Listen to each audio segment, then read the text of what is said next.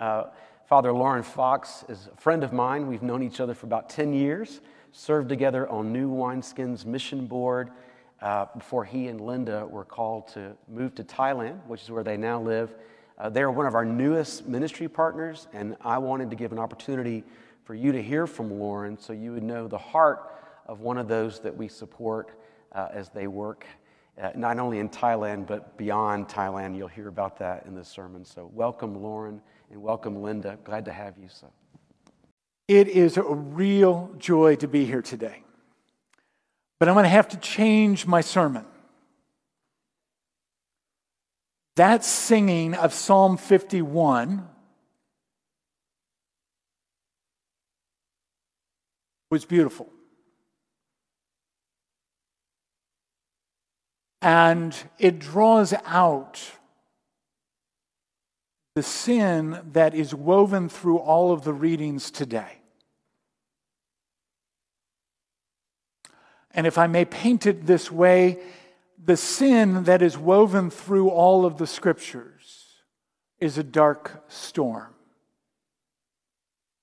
The clouds are heavy, the air is vibrant with the wind that is coming with the storm. The trees are rustling, and there is a heaviness. It might be what you thought would come with the storm a week ago.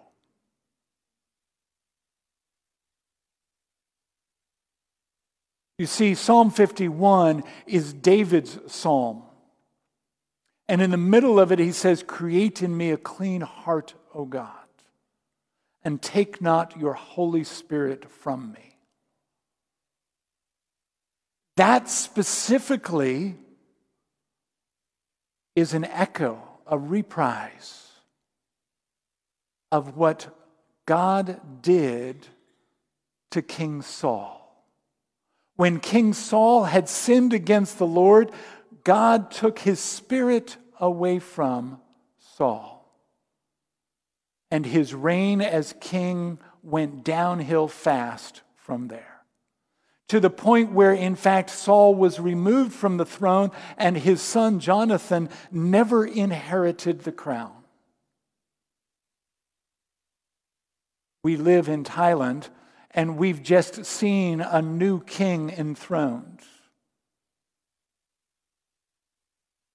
And it was an amazing, very expensive, glorious event.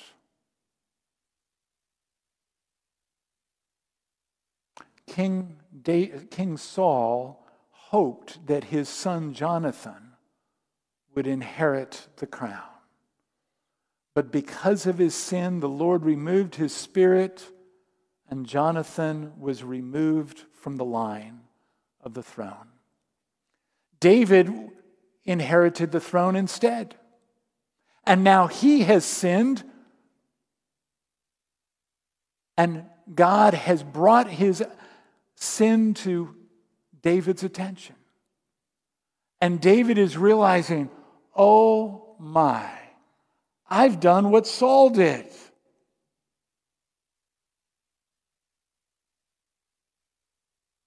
And he cries out to God, Forgive me. Take not your spirit from me. Take not the crown from me and my children and my children's children. You see the storm that is brewing in Psalm 51? Likewise, in Exodus, they've sinned against God. And Moses is heartbroken.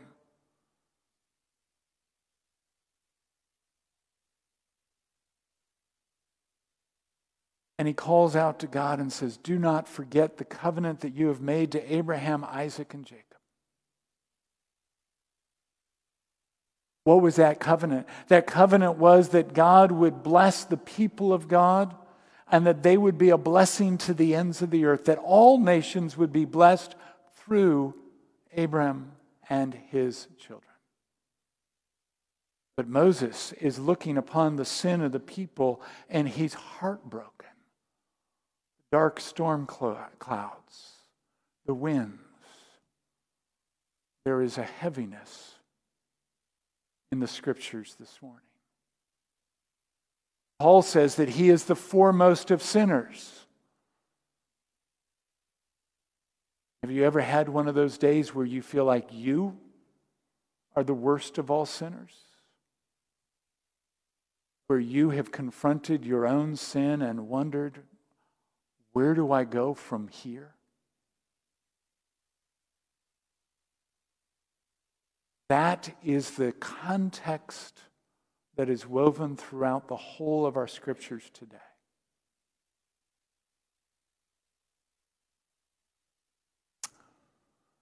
And in the middle of it, we have the gospel. I need to ask a question. I need to ask this young man in the back a question. How much would be a lot of money?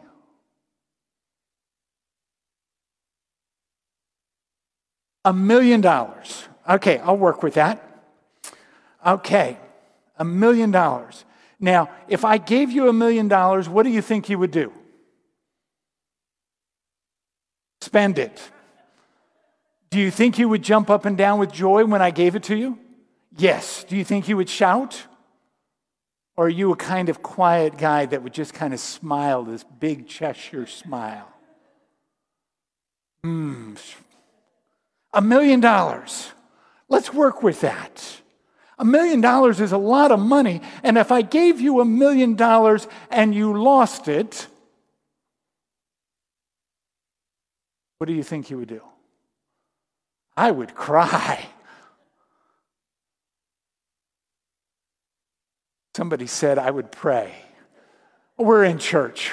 That's a good answer.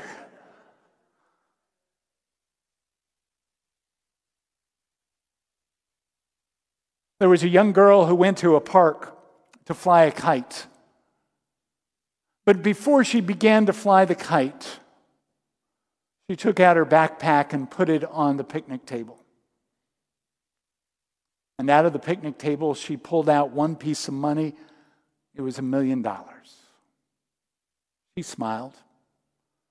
She reached in and she pulled out a second. It was also a million dollars. Again and again and again. A hundred times. Put the stack of a hundred million dollars on the table. Came to fly the kite. Do you know what kind of weather there was on that day? A little bit of wind, right? Wind grabbed one of those hundred, I mean, one of those million dollar bills, and it fluttered away. And in that moment, she had to make a decision. Does she get up from the table and run and chase that one piece of paper? Floating in the wind. After all, just a moment ago, you said that if you lost a million dollars, you would start crying. So let's go chase it, right? But it's a windy day. What do you think would happen to the other $99 million while I'm chasing the one that has blown away? They too would be scattered, wouldn't they? So, likewise, Jesus is telling this parable, and the, the shepherds and the people in the crowd are hearing the parable and they're saying, No way. Because if an ordinary person only had five or six sheep, they'd get together with their neighbor and they would hire a, a shepherd, a hireling, to watch over the flock. But each one only had five or six of their own. And so, if one sheep went missing, they wouldn't give up the 99. They'd hold on to it because that's more than enough to live on. I think I could live on $199 million.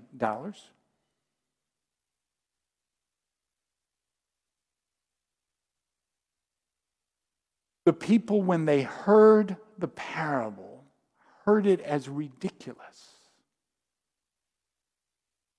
So, what did they hear in the middle of that ridiculous parable?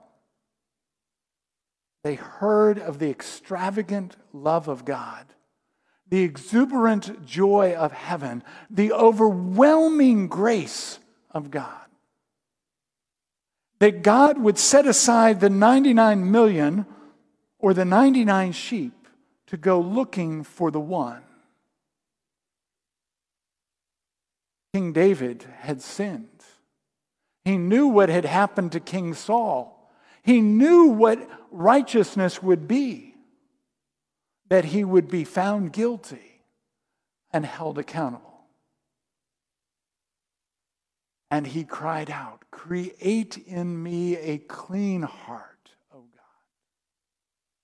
He knew that justice would be no, Saul lost his crown, you lose your crown too. but he cried out to God. Likewise, Paul, speaking to Timothy, says the same thing I am the foremost of sinners, but the mercy of God fell upon me. Cried out, and God redeemed Paul. God restored David. Jesus said the shepherd would chase the one that had run off. Even though the other 99 would probably run off while he was chasing the one. But Jesus would not let a single sheep be lost. So, in the midst of this storm, all of a sudden the clouds part and there is joy to be had. As Paul is writing to Timothy, he interrupts what he's writing to give that testimony that I am the chief of sinners. And yet God has restored me. So let me interrupt my sermon to say likewise, I am a sinner. To say likewise, Jesus stretched out his arms on the cross for me. Say likewise that God has not taken my ministry away from me.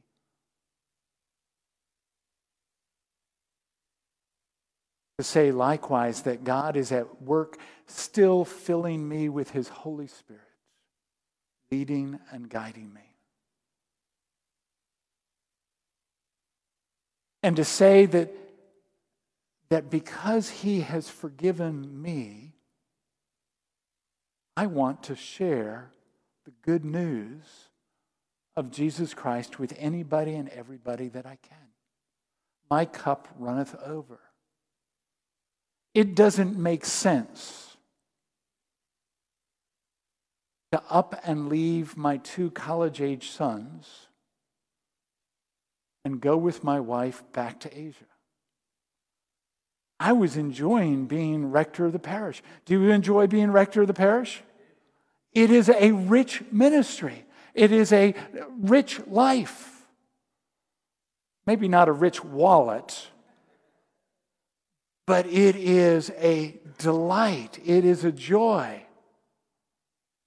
It is a blessing.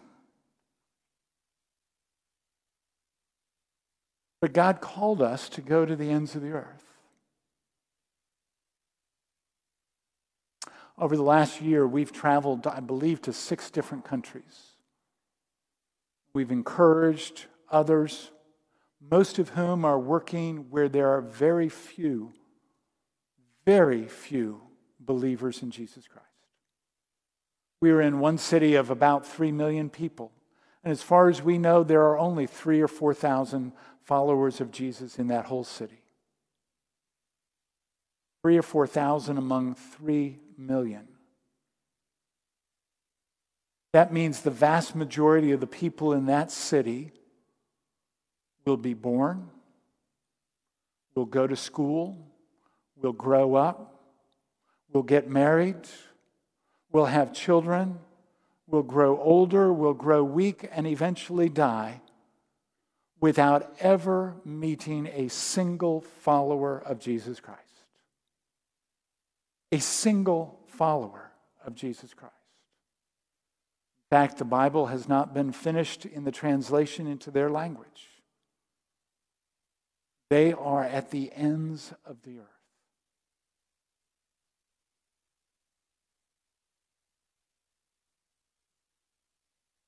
Why would anybody go there? Could be living comfortably in Melbourne, a, a stone's throw away from the beach. Well, a little bit more than a stone's throw, but a short drive from the beach. The only time we have to worry about the weather is when hurricanes roll through. There's no snowstorms, don't have to shovel snow. And yet, God called us to go.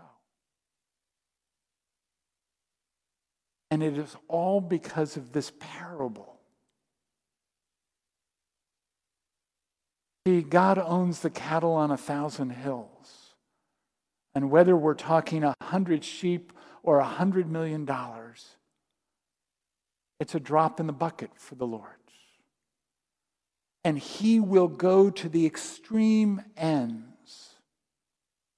to save you and to save the individuals that are at the ends of the earth. God's love knows no limit. God's generosity never has a stingy day.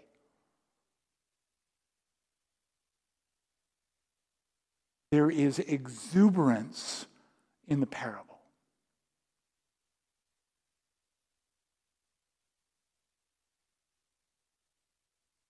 Paul illustrates that exuberance best in his writing to Timothy.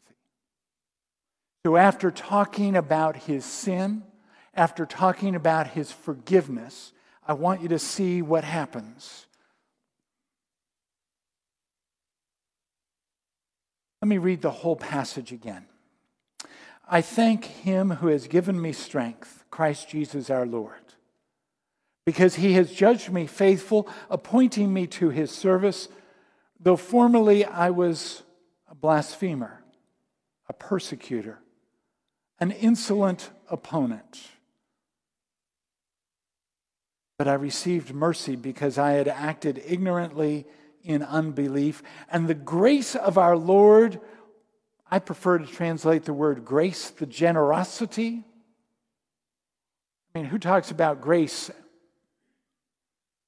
outside the church. But everybody knows what the meaning of the word generosity is.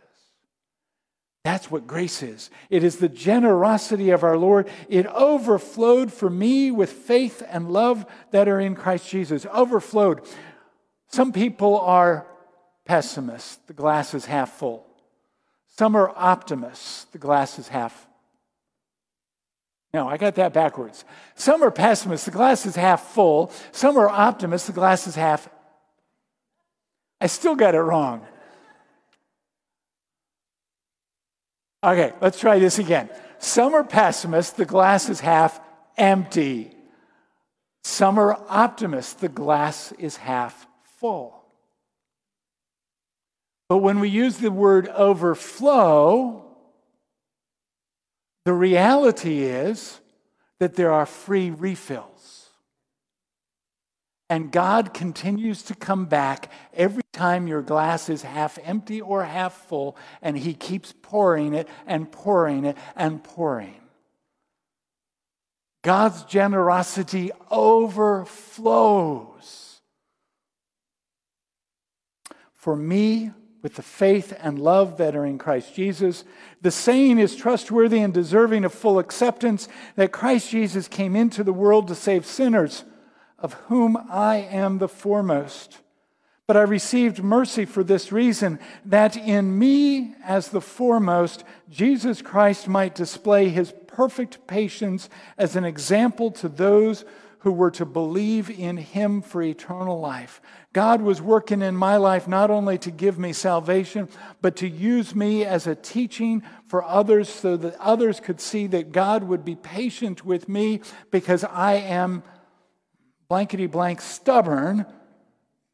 And yet God continues to work in me as iron sharpens iron to redeem me, to reform me to remake me, to heal me, to, to work in me. His work. And then notice what happens next. To the King of the ages, immortal, invisible, the only God, be honor and glory forever and ever. Amen. Paul is writing and in the middle of this, he breaks out in song. Now, you don't really want me to break out in song because I don't sing very well. But that's exactly what happens. Go back to the beginning of the sermon, the, the song that we sang of Psalm 51. There is a heaviness, there's a season of Lent. There is the, the clouds moving in as we think about the sin that is in our own lives. The ugly sin is relatively easy to deal with. I doubt anybody in this room has murdered anybody. But the sneaky sin, the sin that your boss at work might even like, it invades our veins. And the storm is closing in.